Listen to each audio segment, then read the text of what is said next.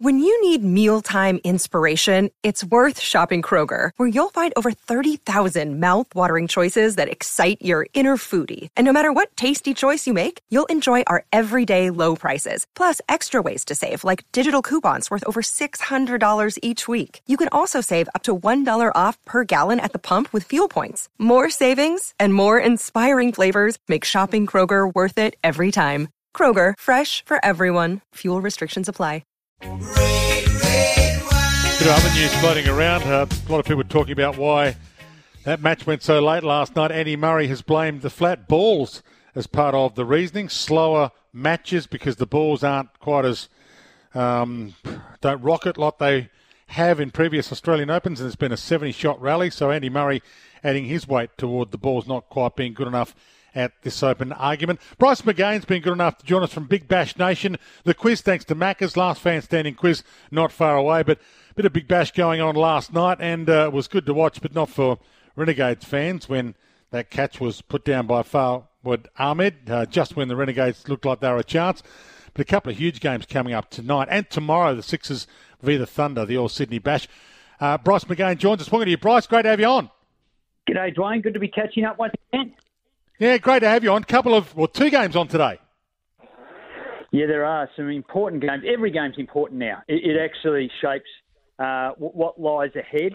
And, uh, you know, the, the importance, I guess, of teams. Unfortunately, as you mentioned, the Renegades unable to get the job done. And what it would do, should they have won last night, it nearly shuts the door on a number of teams. So, and it secures themselves, but they just haven't been able to land the knockout blow, I suppose, is the best way to put it, um, which is a real shame for th- that situation. But the games tonight, Adelaide Strikers, they start at 4.30 this afternoon. They're playing the white-hot Perth Scorchers on the back of Aaron Hardie and uh, the rest of the team. Um, they look pretty dominant. So Adelaide, it's last chance saloon. They've only got two games to play, Dwayne. So it, it's it's do or die for the Strikers now. And then later on tonight, Brisbane Heat up at the Gabba hosting Hobart Hurricanes. So that's equally as important. Brisbane Heat, definitely last chance saloon. They've got three games. Both those teams have got three games. So once they wrap up this, they then have another two. But um, Brisbane just about need to look to win all three, I would suggest. Um, Hobart may be able to squeeze in on two, but for me, it's a, a run to the top two um, with the Scorchers and also the Sixers. Stars are cooked. Uh, what are your thoughts on the Stars year again? A, a, little underwhelming. I don't think they've been able to recover from the loss, and it's a big loss. We, we acknowledge that from the Stars. Their captain, Glenn Maxwell, they just haven't been able to come up with a moneyball solution that uh, that allows him to cover the all-round expertise of his captaincy, his fielding, his handy bowling, more than handy bowling, but of course his dynamic batting. And I think because of that, they were, they were just clutching at straws in different aspects of it. What it has unearthed, though, and I have been impressed with this part from the Stars, is is Larkin. I thought Larkin has played some incredible innings, and unfortunately against the Renegades the other night, he was left at the non-strikers end while everyone else tried to do his job, mm. which is finish off the game. So uh, another situation where the Stars slipped on a banana peel and fell flat on their back when they should have uh, really just strolled in and won the game and shaken everyone's hands at the end of it. But uh, they, they find ways just a slip up. They've had some close losses, but it's uh, it, it's really cost them over the whole tournament. Smith v Warner tomorrow. That's pretty awesome. Worth watching, and I bet there will be lots of eyeballs on that one. Mm. Uh, a lot of people want to see how it's going.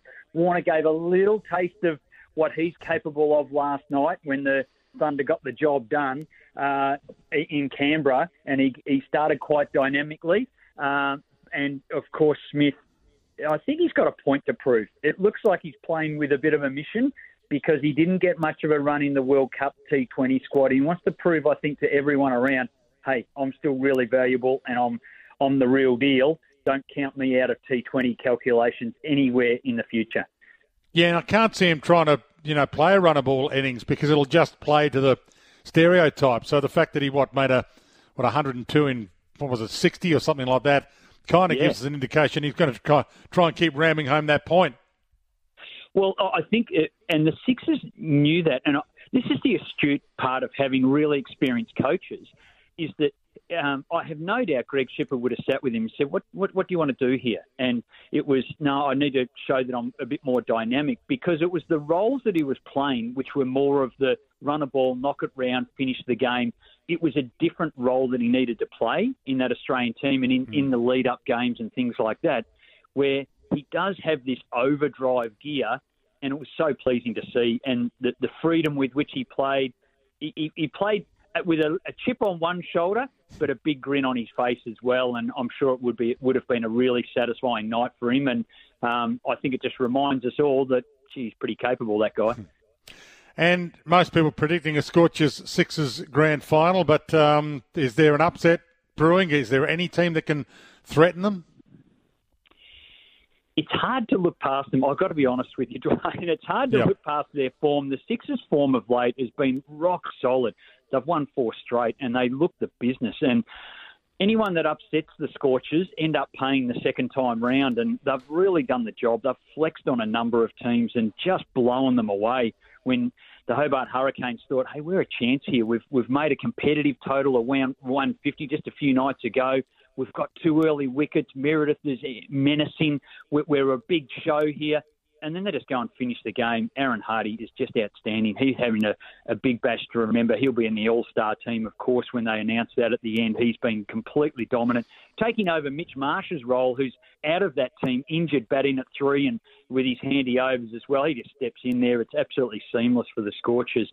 Look, uh, May, I'd love the Renegades to give it a bit of a shake, but they're unfortunately their performance is just a bit lumpy. The other teams just have so many experienced players, and that's what the Big Bash is about. It's about dynamic, experienced guys that know their role and execute under pressure. It sounds pretty simple, but uh, I can assure you it's a lot tougher than that. Which opens up the question to finish with: Do you think we'll get a situation where the Aussie players are in an open draft? They'll be grabbable, you know, under a, a bidding system. Yeah, that's an interesting one. Uh, I think it might appeal to the, the franchises more than what it does, what they tried to do with the international one.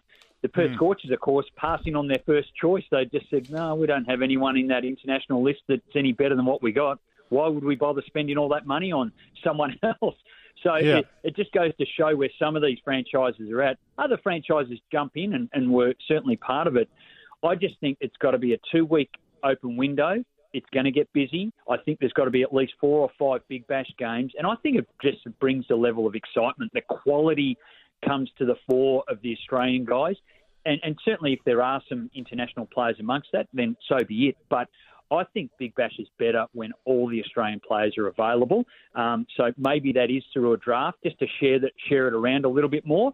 Um, that's not a bad call, but maybe the the Big Bash rules can have this allocation of test players that can slide back in because we had a ridiculous situation. You might remember last year, Dwayne, that mm, yeah. Steve Smith wanted to play, but he wasn't allowed to because the rules, and they tried to query it and challenge it and say, well, look, he's on our list, but he opened up so someone else could get a game when he was on Australian duties, and it, it became a bit farcical. So maybe there's a way that we can just open it up for Australian representation to come in because Big Bash is awesome when they, they're available.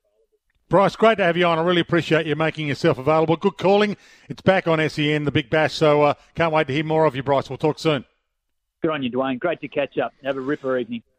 Bryce McGain joining us from Big Bash Nation. A double tonight and then the big one tomorrow. Sixers and Thunder.